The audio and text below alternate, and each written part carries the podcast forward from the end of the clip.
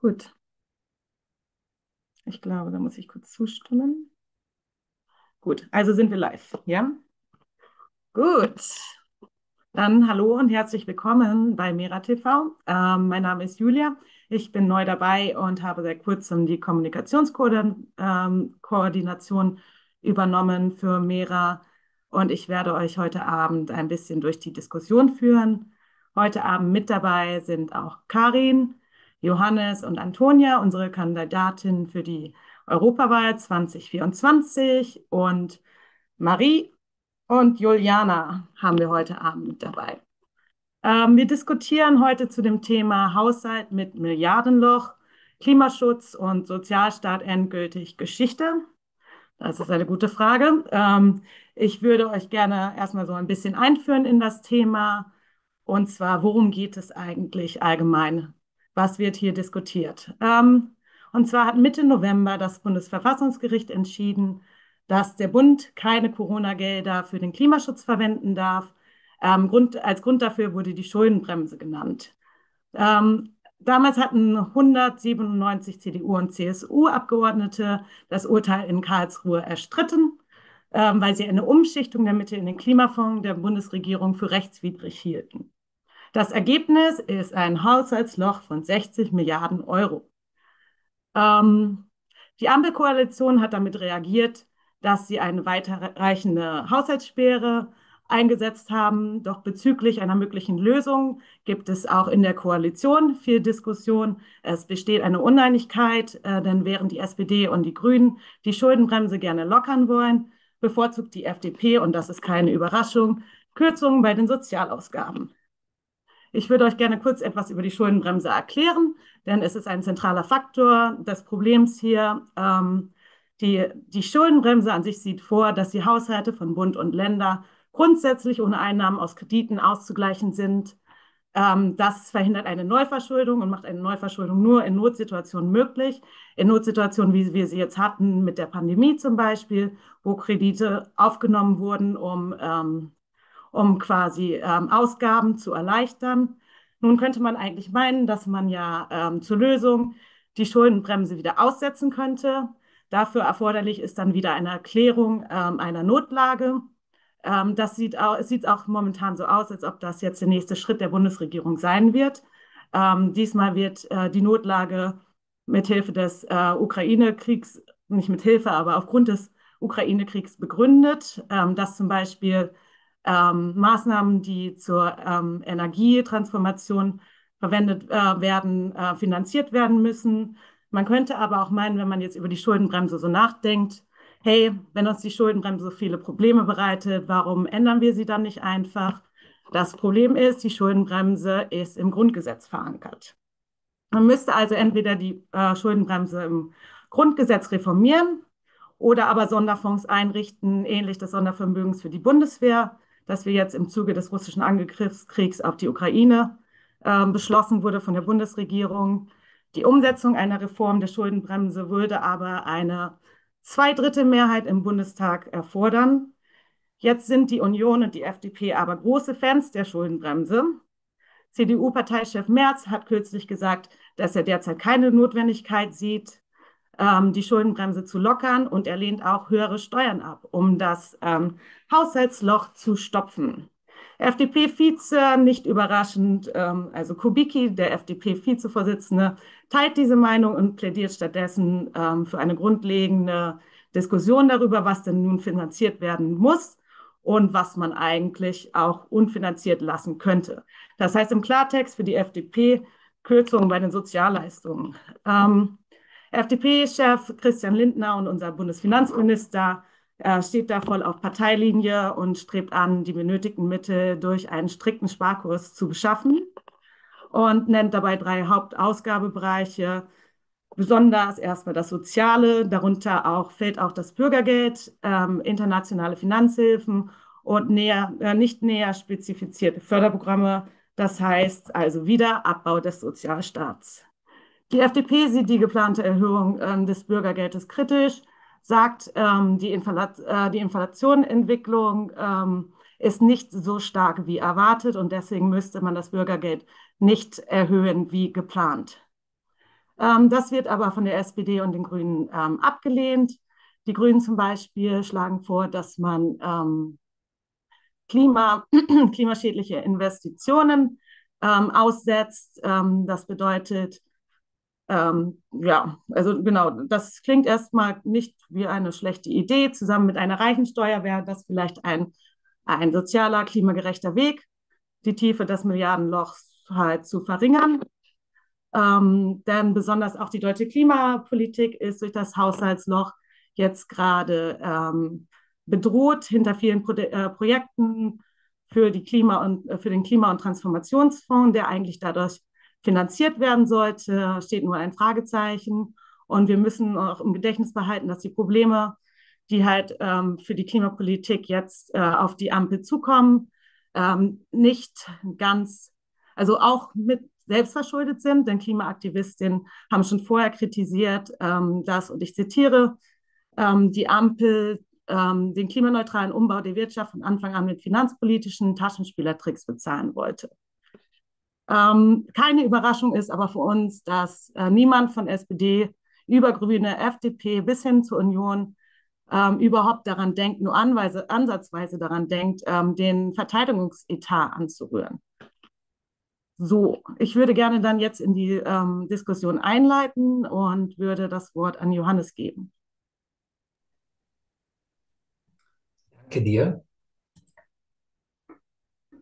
Danke. Ähm, ja, äh, schön mal wieder im Livestream zu sein auf unserem YouTube-Kanal und danke für die, für die Einführung. Ich glaube, äh, genau, du hast äh, ja schon sehr detailliert dargelegt, wie wie die ganze Geschichte zusammengekommen ist und was, was die ganzen unterschiedlichen Akteure jetzt ähm, ja, daraus machen oder was deren Positionen sind äh, im Bundestag. Ich glaube, äh, insgesamt kann man sagen, dass ja, die es grundsätzlich immer schon und auch weiterhin eine große Übereinstimmung gibt, dass diese Schuldenbremse etwas Sinnvolles ist. Ich glaube, ähm, so aus meiner persönlichen Sicht würde ich sagen, das kommt so ein bisschen aus der Idee herausgeboren von diesen Schuldenregeln, die es auf der europäischen Ebene gibt, ähm, wo ja auch so ja, relativ willkürliche Prozentzahlen von äh, BIP, 60 Prozent und 3 Prozent Neuverschuldung, Regelungen für EU-Staaten gelten. Und ähm, es aber auf der Welt auch Staaten gibt, die haben 200 Prozent Staatsverschuldung und die sind jetzt auch keine, ne, also Industriestaaten wie Japan zum Beispiel. Ähm, also das ist, sind relativ sinnlose Regeln, äh, vor allen Dingen mit diesen festgelegten Prozentsätzen. Und vor allen Dingen sind sie eben unflexibel. Das heißt, immer wenn irgendeine Krise kommt und der Staat reagieren muss, ähm, Schulden aufnehmen muss und damit sinnvolle Dinge zu finanzieren, ähm, ist sie, ja, macht sie alles total unflexibel und ähm, jetzt ist es ja so gewesen, dass in dem Klimafonds, ähm, nee, in dem Corona-Fonds, äh, da sollte ja das Geld rausgenommen werden, wie du gesagt hast, und den Klimafonds äh, oder für Klimaausgaben benutzt werden. Das heißt, das Erste, was man ja schon mal festhalten muss, ist, dass die Bundesregierung anscheinend diesen Corona-Fonds falsch, völlig falsch kalkuliert hat, weil dann dieses Geld irgendwie dort übrig war, ähm, was man zum Beispiel auch einfach den BürgerInnen hätte überweisen können. Ne? Also sozusagen pro Person eine Einmalzahlung ähm, von den gebeutelten Leuten in Deutschland, die unter Inflation, ähm, die vielleicht wegbrechende Einnahmen hatten in der ganzen Corona-Zeit mit den Einschränkungen. Ähm, das hätte man dort verteilen können und man hätte etwas machen können, was sozusagen sicher ist ähm, vor dem äh, Bundesverfassungsgericht auch, wie zum Beispiel der, das Sondervermögen. Ne? So hätte man auch Klimaausgaben äh, finanzieren können. Das hat man alles nicht gemacht. Man hat irgendwie versucht, äh, in so einem Deal wahrscheinlich irgendwie zwischen FDP und Grünen, ähm, das dann ja sozusagen da umzuwidmen äh, und man scheitert sozusagen an den, ein, an den selbstgesetzten starren Regeln weil das ist das, was bei der Schuldenbremse eben auch, als sie vor Jahren eingeführt wurde, ganz klar ist, ist, dass sie von allen großen Parteien unterstützt wird ähm, und jetzt eben extrem schwer auch wieder abzuschaffen ist, weil man eben eine so große Mehrheit im Bundestag braucht. Ähm, man hat sich sozusagen also selber eine Falle gestellt ähm, und das Problem ist natürlich, dass es dann die vielen ähm, ausbaden müssen. Und deshalb, genau, hatten wir ja auch schon letztes Jahr eine Kampagne, die hieß Stopp die Schuldenbremse. Also wenn ihr äh, den Hashtag Stopp die Schuldenbremse sucht oder Stopp die Schuldenbremse.jetzt ähm, in einem Browser eingebt, dann seht ihr, dass wir uns auch schon letztes Jahr gegen die Schuldenbremse eingesetzt haben. Ähm, und man sieht halt immer wieder, dass es einfach ein Instrument ist, was äh, ja dann am Ende den vielen schadet. Ne? Also die, denen nicht geholfen wird, wenn äh, Inflation äh, und Preisdruck da ist und denjenigen, äh, wo jetzt eben die massiven Kürzungen greifen. Ähm, weil das ist halt leider in der aktuellen Koalition der Fall. Man kann sich auf äh, massive Militärausgaben einigen, ähm, und man kann sich auf Sozialkürzungen und Klimaschutzkürzungen einigen. Ähm, und das ist einfach ähm, etwas, was ja den Interessen von den Menschen in Deutschland im Prinzip komplett zuwidersteht. Und genau, deshalb setzen wir uns dagegen ein und äh, das ist auch sinnvoll. Danke. Ja, danke, Johannes. Sehr interessanter Beitrag, auch dass du das auf die europäische Ebene gehoben hast. Ähm, es ist richtig, der Fiskalpakt, ähm, den die Mitgliederländer des Euroraums einzuhalten haben, ist definitiv, entspringt der Denkweise der Schuldenbremse. Deswegen finde ich das wichtig, auch das zu erwähnen. Vor allen Dingen, da Deutschland ja auch die größte Volkswirtschaft Europas ist und hier ein Haushaltsproblem Auswirkungen haben, hat auf Nachbarländer und Partnerländer. Ähm, wir machen jetzt weiter mit äh, Juliana. Bitte. Äh, danke, Julia. Ähm, auch hallo an alle. Auch äh, schön wieder einen Livestream zu machen. Ähm, ja, ich meine, es ist halt, ich glaube, für die Menschen draußen ist es gerade sehr schwierig, äh, ein bisschen den Überblick zu behalten, was politisch passiert mit dem Haushalt. Ähm, und äh, ich glaube, die, die Konsequenz wird sein, dass die Leute sich sowas abspeichern wie, die Regierung hatte den Haushalt nicht im Griff. Also da bleibt dann im Detail nicht viel hängen. Ähm, aber es zeichnet sich ab, dass irgendwie dieser Gedanke sich durchsetzt, dass die CDU ja doch irgendwie besser war in Wirtschaft. äh, und ich glaube, dass, also mir persönlich macht das totale Angst, dass bei der nächsten Wahl, wir werden, also ich meine, die AfD ist ja schon irgendwie in den Umfragen immer auf Platz zwei, aber ich glaube, das hat eher ähm, im Schwerpunkt was mit Themen wie Migration etc. zu tun. Ähm, aber die CDU sehe ich schon irgendwie sich durchsetzen bei der nächsten Wahl aufgrund dieses ganzen Desasters, was sie ja mit fabriziert haben. Ähm, und da spielen sie halt die Oppositionskarte. Also ich meine, traditionell greifen Oppositionen immer die äh, Regierenden an. Ähm, aber die CDU macht es halt, ich sage das mal so, auf die ekelhafteste Art und Weise, wie, wie nur möglich. Äh, da mit März äh, voll, äh, vorn dran.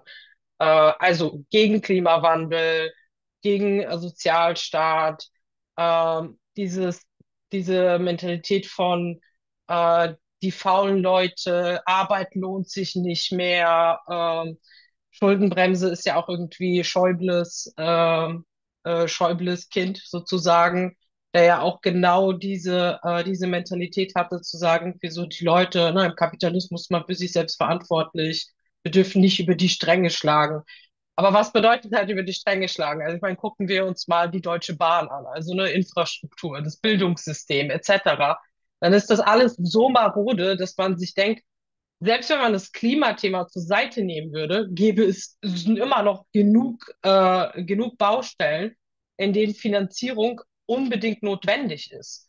Und ich kann wirklich jedem empfehlen, mal auf die Seite der Bundesregierung zu gehen und sie, es gibt es gibt diese, es gibt diese Seite, wo man sich angucken kann, wie die Haushaltsplanung ist. Ähm, von Jahr zu Jahr, also man kann auch in den Jahren zurückgehen und gucken, was jede Regierung irgendwie pro Jahr als Haushaltsplan hatte. Und auch eine Sache, die auffällig ist, momentan, also für 2023 und 2024, ist ja der größte Kostenpunkt, ist ja tatsächlich Rente. Ähm, also auch von den Sozialausgaben ist Rente der größte Kostenpunkt, weil wir halt eine alternde Gesellschaft haben ich möchte aber auch nochmal hinweisen, dass gerade diese ganzen Rentenfonds und so weiter mitunter, wenn man auf die Finanzkrise 2008 guckt, ja auch anderweitig genutzt wurden, um damit zu spekulieren und so weiter. Ne? Also das ist der größte Kostenpunkt und mittlerweile ist der zweite Kostenpunkt äh, Verteidigung, also äh, Aufrüstung. äh, in letzter Konsequenz. Und dann stimmt einfach dieses Märchen auch einfach nicht, dass die Bundesregierung der große Sozialstaat ist, der so viel Geld ausgibt für Leute, die nicht arbeiten und so weiter. Das ist, das ist quasi letztendlich, wenn man die Statistik anguckt, auch nur ein ganz kleiner Teil davon. Was aber auffällig ist, dass Bildung, äh, Infrastruktur, alles, was für unsere Gesellschaft relevant ist, irgendwie nur ganz kleine Beiträge sind.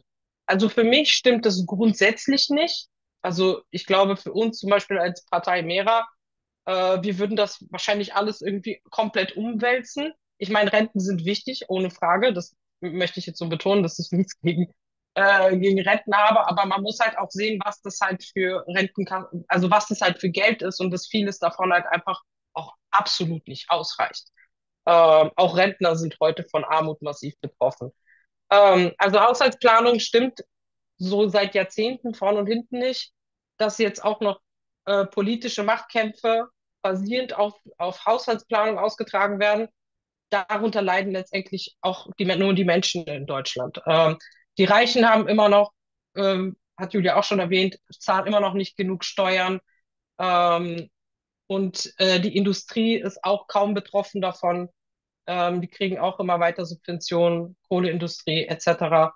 Ähm, das ist auf jeden Fall eine Grundsatzfrage, bei der ich im Moment nicht sehe, dass es irgendeine Partei gibt, die, ähm, ja, also ich würde mich sehr schwer tun, unter den etablierten Parteien irgendwie jetzt gerade was zu wählen. Und auch die Grünen haben natürlich, die leiden zwar sehr drunter, dass sie in der Koalition sind mit ausgerechnet der FDP, und die SPD ist ja quasi unwählbar mittlerweile an diesem Punkt. Also ähm, wofür die SPD eigentlich heutzutage steht, weiß ich ehrlich gesagt nicht mehr. Ähm, aber das, es, es sind auf jeden Fall sehr schwierige Zeiten und nicht nur wegen der Haushaltsplanung, sondern ich glaube, weil wir wieder so eine konservativ rechte Umwälzung der Politik haben, weil einfach die Unzufriedenheit mit allem halt so krass hoch ist. Danke, äh, Juliana. Ja, ich finde es auch unfassbar, da überhaupt den Vorschlag zu machen, am Bürgergeld zu sparen ähm, und das dann auch mit der Begründung, dass ja jetzt die Infl äh, Inflationssteigerung nicht so hoch war wie erwartet und deswegen könnte man da ja Kürzungen vorziehen, obwohl dieses Geld ja vorne und hinten schon nicht ausreicht. Ich würde jetzt gerne weiter an Marie geben. Marie, du bist dran. Ja, äh, danke. Ähm, ja, erstmal, ich freue mich, dass ich heute das erste Mal dabei bin. Ich bin, ja, ich bin sehr froh, jetzt ein neues äh, Mitglied bei Mera auch im Vorstand zu sein. Deshalb, ja, genau, freue ich mich auf den ersten, über den ersten Livestream.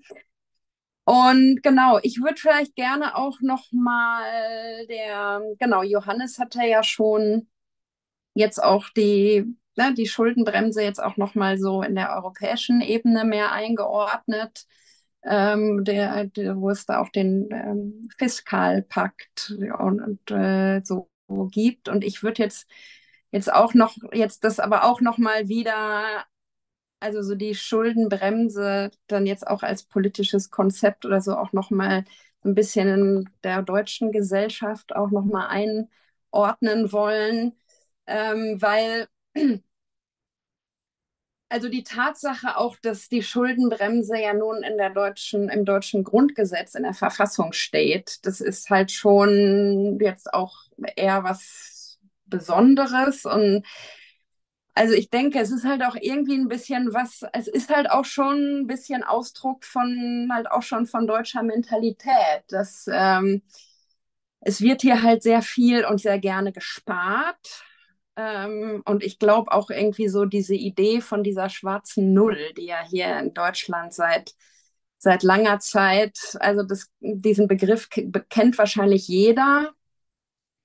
Ähm, genauso wie so dieses Bild von der schwäbischen Hausfrau, die ja irgendwie immer so gut, ja, die ja halt immer so, so gut mit, äh, mit den Mitteln haushält das ist halt, denke ich mal, schon etwas, was halt wirklich auch so, ja, irgendwie die deutsche Mentalität halt auch anspricht. Dazu gehört halt auch wenig, relativ wenig Risikobereitschaft, wo es dann in Richtung Investitionen geht. Ähm, und naja, das eigentlich erstmal, sagen wir mal, so ganz wertfrei.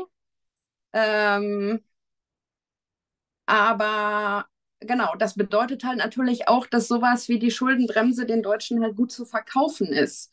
Und es dementsprechend halt nach wie vor die Mehrheit der Deutschen halt auch gut findet, dass es diese Schuldenbremse gibt. Ähm, wo Juliana ja auch gerade irgendwie schon gesagt hat, dass jetzt natürlich die CDU als Opposition da jetzt natürlich irgendwie total auch mit punkten kann, irgendwie, dass na, wir das alles weiterhin einhalten, unsere schwarze Null und äh, da darf man irgendwie nicht von ab. Ähm, ich habe auch irgendwie, wir konnten ja auch oft, relativ oft in den letzten Wochen, jetzt auch in den Medien, auch äh, hören, dass das auch irgendwie eine Frage der Ehre ist, so diese, also keine Schulden zu machen. Ähm, was dann natürlich ja halt auch eine gewisse Art von Überlegenheitsgefühl natürlich mit sich bringt, was dann auch, also in der Vergangenheit natürlich viele von unseren, ähm, von unseren Genossinnen und Genossen in Südeuropa natürlich aufs Härteste schon mitbekommen haben. Ja, und jetzt ist es halt im Moment auch in Deutschland hier so, und ja, ich denke mal halt irgendwie so diese, ja, halt diese Fixierung auf diese schwarze Null und keine Schulden zu machen, ist wahrscheinlich von vielen anderen Leuten aus Europa eigentlich auch gar nicht so wirklich nachvollziehbar, dass das halt so tief in der Gesellschaft auch verankert ist. Aber ich denke halt für den politischen Diskurs hier in Deutschland ist es sehr, ist es halt sehr relevant. Und eine Sache, wo ich sagen würde, dass wir das jetzt im Zuge, naja, halt dieser Haushaltskrise vielleicht als so ein ganz klein bisschen was Positives verbuchen können, ist, dass wir jetzt halt auch in den, auch in den Medien öfters schon mal gehört haben, dass, dass man halt so einen Staatshaushalt jetzt nicht so unbedingt eins zu eins mit einem, mit dem naja, halt irgendwie mit einem persönlichen Haushalt, äh, naja, dieser schwäbischen Hausfrau vergleichen kann. Ähm, und das ist, glaube ich, schon was, wo wir dann auf jeden Fall auch ansetzen müssen. Und es muss halt auch einfach allen bewusst werden, ähm, dass halt nicht immer nur dort gespart werden kann, wo es keine Lobby gibt oder beziehungsweise andersrum auch, dass da ähm, wo es halt wiederum starke, eine starke Lobby gibt, dieses staatliche Spardiktat im Grunde genommen halt überhaupt keine Rolle spielt. Ähm, wo wir dann halt dabei sind, dass, ähm, dass es jetzt halt um Fragen von Kürzungen geht, es halt um Klimaschutz und um den Sozialstaat. Und im Grunde genommen war wahrscheinlich irgendwie dieses Risiko der Schuldenbremse in der Verfassung dann auch letztendlich auch schon ähm, den Verantwortlichen klar, ähm, indem sie dann zum Beispiel das Sondervermögen der Bundeswehr da ja durchaus auf sichere Füße gestellt haben. Und genau, also ich denke, das ist, das ist wirklich, das ist halt wirklich irgendwie ein Punkt, wo wir auf jeden Fall, wo, wo wir auf jeden Fall ansetzen müssen, dass das halt irgendwie, ja, diese Art der, die, die, die Vorstellung dieser auch der, der Schuldenbremse, das ist halt im Grunde genommen nichts anderes bedeutet als eine permanente Austerität. Ähm, äh, was mittlerweile eigentlich viele Ökonomen auch selbst schon eingesehen haben, dass es gerade in Krisenzeiten und auch aus marktpolitischen, selbst aus marktpolitischen Gesichtspunkten äh, nicht immer, äh, halt nicht immer eine gute Lösung ist. Ähm, ja, weil wo kein Geld, da kein Konsum und also nicht, dass ich das jetzt irgendwie, nicht, dass ich das jetzt irgendwie da darauf letztendlich beschränken will, aber ähm, das ist auf jeden Fall, denke ich mal, eine Sache, wo es halt wirklich einfach ein ganz großes, ein ganz großes Umdenken äh, bedarf. Das äh, Sparen bedeutet nicht im Sozialstaat und beim Klimaschutz zu sparen. Das, äh, ist halt sehr, es ist halt sehr eingeschränkt und das ist letztendlich, spiegelt es gar nicht das wider, worüber wir reden, letztendlich. Danke dir, Maria. Ja. Achso, bist du fertig? Ja. Danke dir. ja, ich habe auch so ein bisschen das Gefühl, oder man hat allgemein so ein bisschen das Gefühl, dass ja Schwarze Null und äh, Schuldenbremse halt so ein bisschen so ein Heiligtum der Bundesrepublik sind, der deutschen Wirtschaft, äh, der deutschen Finanzpolitik, äh, dass man, wo es dann auch nicht unbedingt in der Argumentation immer ganz rational zugeht. Ähm, das ist so etwas, was so ein bisschen unberührbar ist, deswegen auch im Grundgesetz verankert. Und ich meine, man, man hört es von ExpertInnen, ähm, auch, auch außerhalb Deutschlands vor allen Dingen, dass das Festhalten an, an der Schuldenbremse, so wie sie formuliert ist, ähm, als, als fiskalpolitisches Instrument halt auch zu einer selbstverschuldeten Verschärfung der wirtschaftlichen Rezession führen kann. Also quasi in dem Sinne auch nicht unbedingt Sinn macht.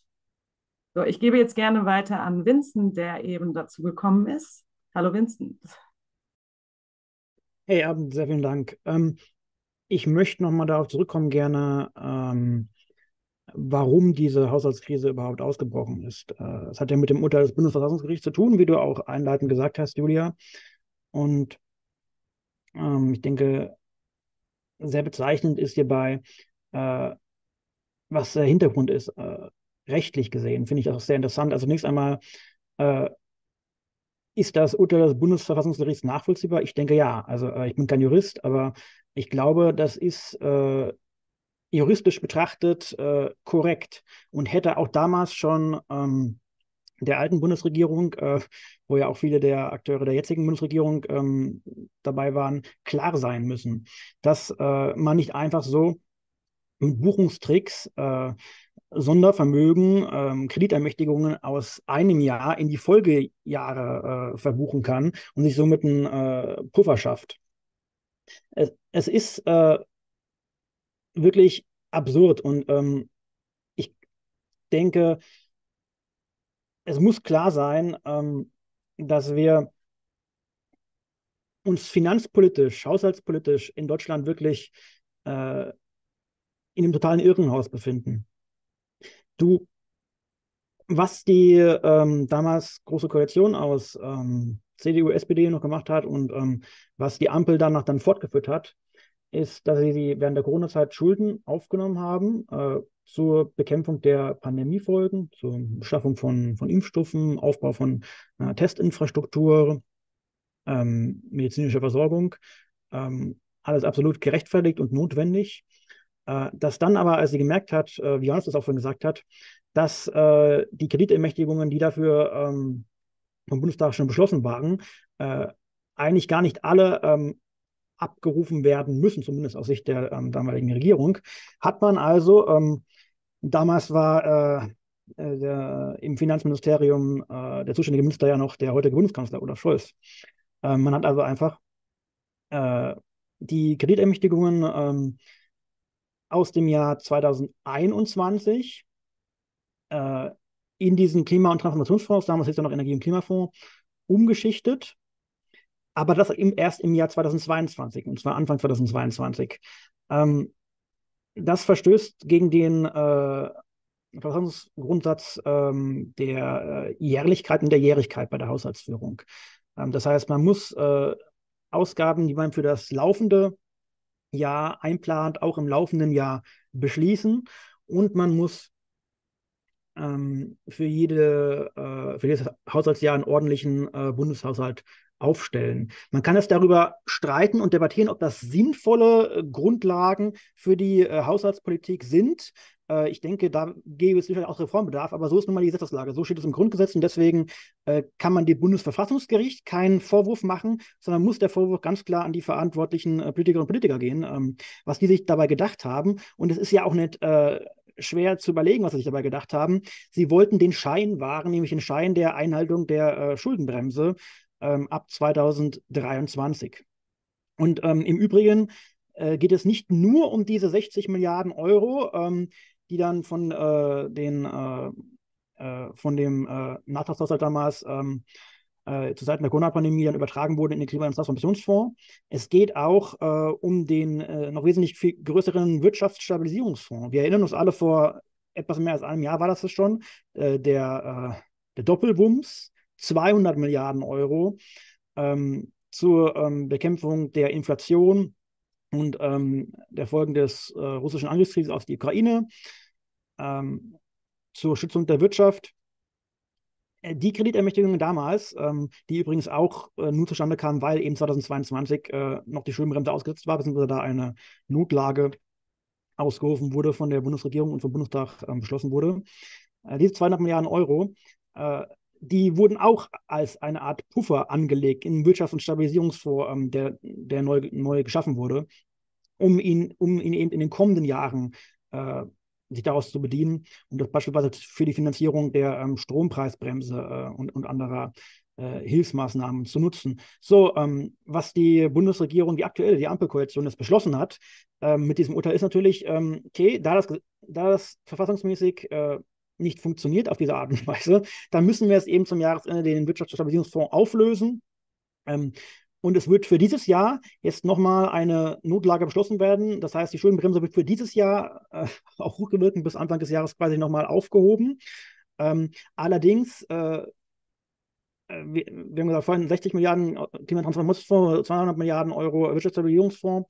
Äh, diese Gelder werden nicht alle durch den neuerlichen Notlagenschluss, der jetzt eben betroffen wird, ähm, wieder reingeholt, sondern es gibt ähm, für das äh, nächste Haushaltsjahr 2024 ein, äh, ein, ein wirklich ein, ein Loch an Mittel, die einfach fehlen, von 17 Milliarden Euro in etwa. Das heißt, die Ampelkoalition äh, zieht fest die, die Notbremse sozusagen und, und äh, mit der Notbremse meine ich, dass eben die Schuldenbremse eben nicht mehr nicht verfolgt für dieses Jahr jetzt, aber insbesondere die FDP ähm, und der Finanzminister Lindner drängt darauf eben, dass ab dem nächsten Jahr dann unbedingt ähm, die Schuldenbremse wieder eingehalten werden muss. Entsprechend gibt es jetzt wirklich eine, eine ganz reale Lücke ähm, von 17 Milliarden Euro mal mindestens. Ähm, und deswegen hat die Regierung auch schon angekündigt, ähm, die äh, Strompreisbremse wird äh, ähm, schon, äh, schon äh, zu Ende des laufenden Jahres auslaufen.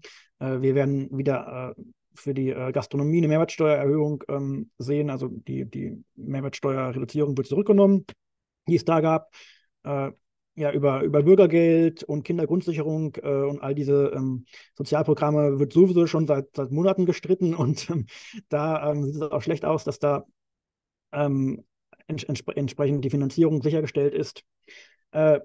Das heißt, um nochmal, äh, um, um, den äh, Kreis zu schließen, äh, was meine Argumentation betrifft, äh, Haushaltspolitik, Finanzpolitik sollte nicht so absurd kompliziert sein, dass eigentlich normal, die Normalbürgerin oder der Normalbürger es überhaupt nicht versteht. Und absolut aktuell ist es eben so kompliziert und so verworren, dass es überhaupt nicht mehr äh, zu begreifen ist für die meisten Menschen. Und das ist dann am Ende auch ein Vorteil ähm, von äh, äh, äh, Austeritätsbefürwortern wie eben der FDP und den äh, Leuten, die sich immer hin hinter der FDP verstecken, das heißt den anderen Regierungsmitgliedern von Grünen und ähm, SPD, äh, die im Grunde nicht wirklich äh, was dagegen hätten. Ansonsten würden sie viel mehr dagegen kämpfen. Das ist eben diese ähm, Kürzungen im, im kommenden Bundeswahljahr 2024 ähm, stattfinden.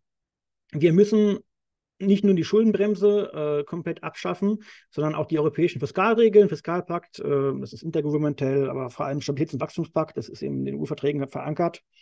Äh, und äh, müssen äh, zu einer Art finanzpolitischen Souveränität zurückfinden, äh, wie wir sie zumindest theoretisch ähm, damals mit der eigenen Währung der D-Mark noch hatten und andere Länder auch, bevor sie dem Euro beigetreten sind und bevor es diese absurden Regeln wie die Schuldenbremse gab äh, um eben wirklich nach Bedarf äh, Staatsausgaben beschließen zu können äh, und nicht eben äh, nach der Maßgabe, dass immer äh, der Bundeshaushalt möglichst ausgeglichen sein muss und ähm, es da keine oder, oder kaum äh, neue Kreditaufnahmen geben darf. Ähm, soweit mein Plädoyer. Ich kann gerne ähm, gleich nochmal etwas tiefer ähm, eingehen in andere Aspekte, ähm, aber ich würde erstmal äh, weitergeben an Karin. Bitteschön.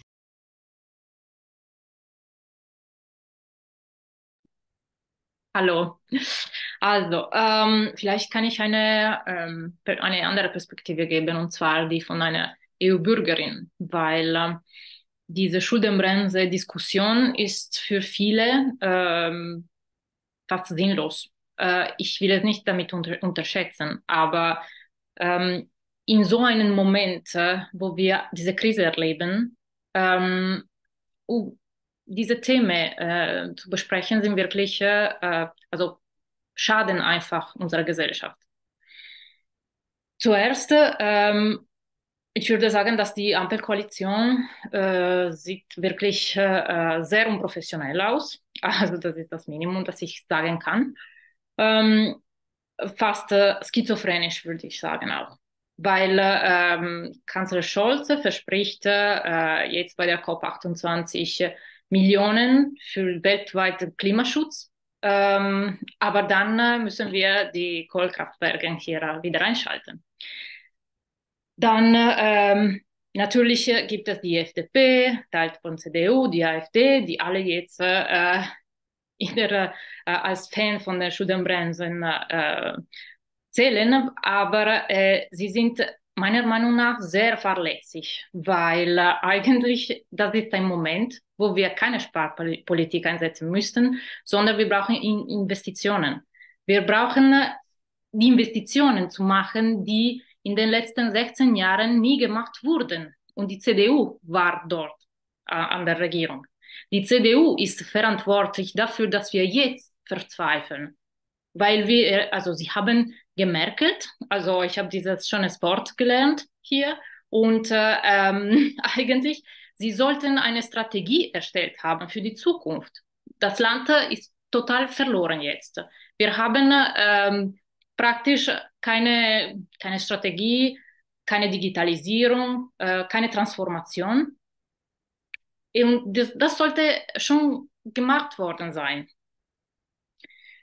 Von daher, ähm, also die, die Schuldenbremse ist wirklich für mich das Thema, äh, das einfach als Propaganda ähm, erzählt wird, weil ähm, im Moment jetzt, äh, also gibt es wirklich andere Probleme zu lösen. Und äh, wenn wir gezwungen sind, unser Geld für die Ausrüst Aufrüstung und äh, für die Rüstungsindustrie auszugeben, anstatt unsere äh, Bürger und Bürgerinnen zu unterstützen, dann äh, ist es klar, dass diese ist nur ein Geschenk an den äh, Freunden von der FDP, CDU und so weiter. Nichts anderes. Weil also sie vertreten auf keinen Fall die Interessen von den Bürgern und auch die Interessen von ihren Wählern. Also ich weiß, verstehe nicht, warum machen sie das wirklich. So, ähm, wie auch Marie gesagt hatte vorher, äh, viele Ökonomen äh, raten davon ab, unsere, diese Sparpolitik. Ich habe das gesehen in Italien, ich habe das gesehen in Griechenland. Die Sparpolitik bringt nur Armut zu den Bürgern natürlich, nicht zu den vielen. Und äh, dafür ähm, müssen wir wirklich kämpfen, weil sonst werden wir wirklich, werden wir nicht äh, überleben die nächsten Jahre. Also wie gesagt, Deutschland ist im Moment verloren und wir brauchen nur eine Strategie. Und leider, diese Ampelkoalition kann nichts anbieten. Deswegen brauchen wir wirklich eine Änderung jetzt. Danke. Danke dir, Karin. Ähm, ich würde jetzt gerne auch noch einmal Antonia zu Wort kommen lassen. Antonia, mhm. ja.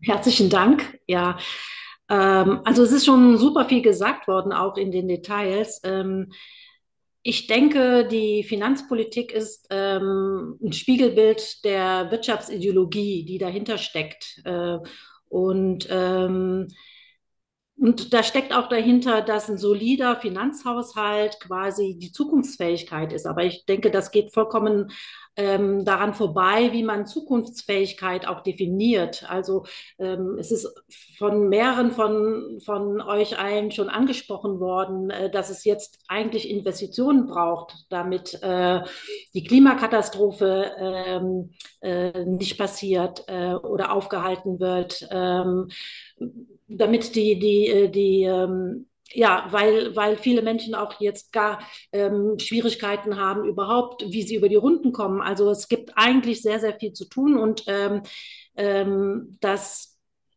dass trotzdem diese, diese, an dieser Schuldenbremse festgehalten wird, ist äh, meiner Meinung nach eine Wirtschaftsideologie.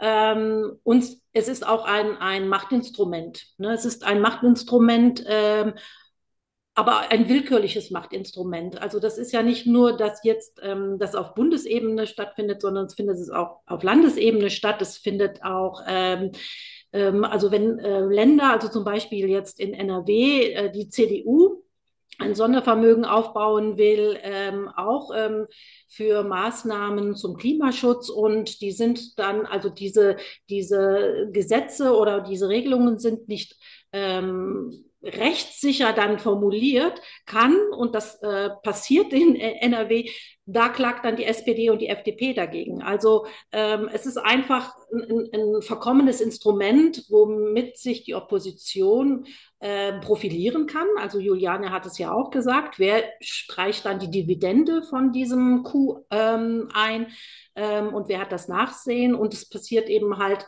auf Länderebene in anderen Konstellationen, aber ähnlich. Und damit äh, lähmt man sich eigentlich nur, anstatt ähm, nach Lösungen zu suchen. Also es, es wird auch die, die Debatte um, wo, also was müssen wir jetzt angehen, wozu müssen wir Geld investieren, die wird dann auch äh, komplett ähm, negiert, also die äh, findet dann gar nicht in den Parlamenten statt, sondern sie wird dann delegiert an das Verfassungsgericht ähm, und ähm, das ist eben halt auch eine bedenkliche Konstruktion, finde ich, ähm, dass da ein Verfassungsgericht dann darüber entscheidet, juristisch wahrscheinlich korrekt. Vincent hat es gesagt, das ist äh, wahrscheinlich alles korrekt.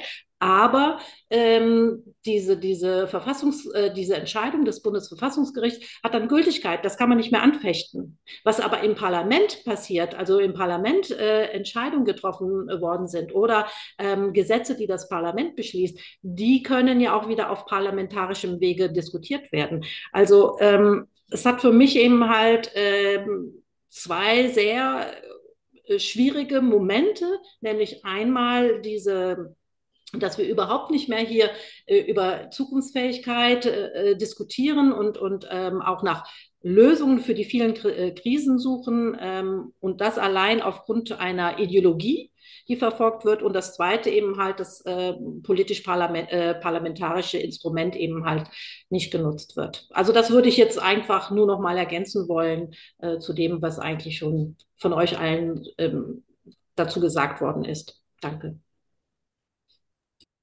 Ja, danke dir, Antonia. Ähm, ich finde das sehr interessant, dass du jetzt auch die Länderebene ansprichst, äh, denn da haben wir ja tatsächlich auch einen ein bisschen rebellischen CDU äh, Politiker gerade auf der Berliner äh, Länderebene, äh, den Wegner, äh, Kai Wegner, den ähm, ähm, gewählten ähm, Bürgermeister Berlins, der sich gerade äh, für eine Reform der Schuldenbremse ähm, ausgesprochen hat, entgegen der Parteilinie, entgegen dem, was Merz dann auch gesagt hat, nicht um die CDU jetzt hier gerade in gutes Licht zu stellen, aber man sieht da auch, dass selbst innerhalb der äh, der größten Verfechterpartei äh, Deutschlands da äh, Zweifel aufkommen, ob das jetzt ein gutes Instrument ist für zukünftige Investitionen. Okay, dann würde ich jetzt noch einmal das Wort an Vincent geben. Ja, exakt so ist es. Und ich denke, wir sollten auch nicht so sehr den Unterschied aufmachen zwischen äh, äh, der gesetzlichen Ebene und äh, der Ebene des, der Verfassung, was im Grundgesetz steht, weil am Ende kann alles mit der äh, entsprechenden parlamentarischen Mehrheit ähm, geändert werden. Äh, du brauchst halt für einfach Gesetze brauchst du eine einfache Regierungsmehrheit von 50 Prozent plus eins, aber für das Grundgesetz brauchst du eine Zweidrittelmehrheit sowohl im Bundestag als auch im Bundesrat. Also brauchst du eben auch die, ähm, die Länder, die Landesregierungen, ähm, die dem zustimmen. Und damals bei der Einführung der Schuldenbremse haben alle äh, vier Parteien, ähm, CDU, SPD, FDP, Grünen, das befürwortet haben sowohl in den Bundesländern äh, größtenteils äh, als auch im Bund äh, für die Einführung von ähm, Schuldenbremsenparagraphen in die jeweiligen Verfassungen gestimmt. Ähm, was sie auch getan haben, ist äh, vor, äh, äh, vor anderthalb Jahren, ähm, sie haben dem Sondervermögen für die Bundeswehr zugestimmt. und der Grund, warum das jetzt eben nicht von dem Urteil des Bundesverfassungsgerichts betroffen war und das weiterhin gilt und weiterhin daraus geschöpft werden kann, äh, ist eben, weil das damals mit in die Verfassung, in das Grundgesetz reingeschrieben wurde und auf diese Art und Weise abgesichert wurde. Das heißt, wenn der politische Wille da ist, äh, dann kann man sogar Verfassungsänderungen ähm, durchbringen. Nur es kommt halt auf die Prioritätensetzung an. Und ähm, anscheinend äh, unsere Bundesregierung und die ähm, Landesregierungen in den Bundesländern scheinen halt als Priorität zu haben, äh, wir müssen in Aufrüstung und in das Militär investieren. Aber was, äh, äh, die, was, was die Gemeingüter betrifft, ähm, öffentliche Infrastruktur, Sozialprogramme, äh, was der Bevölkerung, der breiten Masse der Bevölkerung zugutekommt, äh, da muss dann gespart werden. Von daher, wir müssen diesen Unsinn beenden. Wir entmündigen uns quasi selbst ähm, mit der Beibehaltung und der Einhaltung der äh, Schuldenbremse. Es ist ein äh, totales Misstrauensvotum im Grunde äh, gegen äh, die Bürgerinnen und Bürger und gegen deren demokratische Entscheidung, ähm, dass sie entsprechend äh, im Parlament für, für gewisse Mehrheiten sorgen, die dann eben auch demokratisch legitimiert ähm, Haushaltsgesetzentwürfe beschließen können. Ähm, die dann eben auch äh, Deficit Spending und Staatsausgaben, ähm, äh, die die Einnahmeseite äh, übersteigen, äh, beschließen können. Solange äh, wir die aktuellen Regeln beibehalten, wird dieses Theater ähm, mit den Sondervermögen, äh, zumindest im gleichen Jahr, damit diese Jährlichkeit und Jährigkeit eingehalten wird, wird das Theater mit äh, den ständigen Notlagenbeschlüssen und dem Aussetzen der Schuldenbremse in jedem zweiten Jahr, wegen, wegen dieser Krise, wegen der Krise, wird das immer so weitergehen. Wir machen uns lächerlich und äh, wie du gesagt hast, Antonia, ähm, am Ende nützt das eben nur äh, äh, den wenigen unserer Gesellschaft, die viel haben und die, äh, die vielen unserer Gesellschaft, die wenig haben, die gucken dann äh, dort, äh, verdottert aus der Wäsche und äh, haben davon nichts. Von daher, stoppt die Schuldenbremse, wie wir bereits seit über einem Jahr sagen, äh, lösen wir dieses Finanzchaos aus, auf und unsere Finanzpolitik von Mera 25 wäre definitiv eine, äh, die äh, auf finanzpolitische Souveränität und ähm, die äh, Hoheit ähm, des, der Bevölkerung ähm, in, und demokratisch legitimierten äh, Parlamenten äh, setzen. Das Primat der Politik äh, äh bevorzugt gegenüber dem vermeintlichen äh, Primat äh, des Marktes und irgendwelcher ähm, Verfassungsgrundsätze, die formbar sind und änderbar sind. Vielen Dank. Danke dir, Vincent, auch für diese ähm, tiefergehende Erläuterung. Ich würde jetzt gerne noch einmal das Wort ähm, an Marie übergeben. Ja, danke. Ähm, ich würde gerne auch noch mal was äh, dazu sagen, Antonia, auch was du angesprochen hast, dass es halt auch wirklich ein, ein, eigentlich eine, also auch eine ideologische Frage ist. Also auf, äh, naja, dass da halt eine gewisse ja, Wirtschaft, wirtschaftliche Ideologie hintersteckt. Und ich würde auch sagen, darüber hinaus geht es, kommt es dann auch noch darauf an, also wem da letztendlich geglaubt wird, beziehungsweise wem da Kompetenz zugesprochen wird. Und das ist dann, ja, ich meine, interessanterweise ist es dann so, dass, äh, also ja, ich meine, äh, in diesen Fragen erstmal irgendwie Leuten aus, Leuten aus der FDP oder auch der CDU ähm, ähm, und ähm, und ja, wa warum ist das so,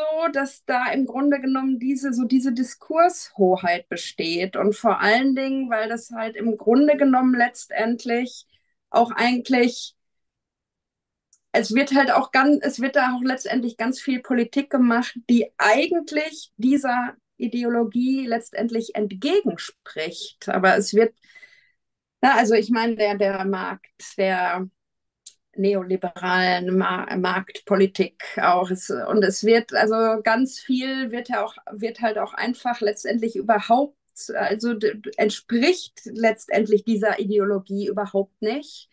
Ähm, aber es wird letztendlich trotzdem als, äh, als solche verkauft. Und äh, ähm, und, alternativ und alternative Vorschläge werden dann halt sehr oft als, naja, nicht ganz, ähm, dann halt als irgendwie nicht kompetent abgetan. Und ich denke, irgendwie da will ich auf jeden Fall äh, so die Herausforderung drin sehen. Also das, äh, da, da wirklich, da wirklich halt einen Gegen, Gegenpunkt auch zuzusetzen.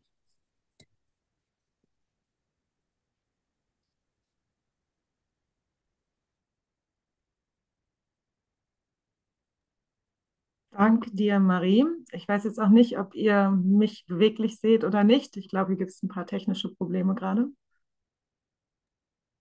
Äh, ja, wir, also wir hören dich, aber wir sehen dich nicht, beziehungsweise dein Bild ist hängen geblieben. Ähm, äh, genau, vielleicht mache ich einfach mal kurz den Abschluss. Ähm, vielen Dank an Julia für die Moderation. Ähm, vielen Dank an alle, äh, die heute dabei waren. Das war ein super, glaube, sehr interessantes Gespräch. Ähm, ich denke, dass es ein wichtiges Gespräch ist, auch wenn es ein etwas trockeneres Thema ist, auf jeden Fall die Haushaltsdebatte. Ähm, aber es ist wichtig, sich damit auseinanderzusetzen, um es, um es auch zu verstehen, äh, um auch bei Wahlen die richtigen Entscheidungen zu treffen. Ähm, genau, also vielen Dank fürs Zuschauen. Auf jeden Fall, ähm, wir möchten an dieser Stelle noch äh, hinzufügen, dass wir natürlich bei der Europawahl äh, im Juni nächsten Jahres antreten wollen. Dazu müssen wir allerdings erstmal ganz viele Unterschriften sammeln. Ähm, also wer uns dabei unterstützen möchte, kann gerne auf äh, mera25.de gehen. Da kann man ähm, das Formular dafür finden. Ähm, es wäre super nett, wenn ihr das machen könntet. Äh, genau, ansonsten treffen wir euch bestimmt äh, irgendwo in den Städten auf der Straße und werden euch nach einer Unterschrift fragen. Ähm, ja, vielen Dank fürs Zuschauen und äh, wir sehen uns äh, beim Livestream in zwei Wochen wieder. Macht's gut.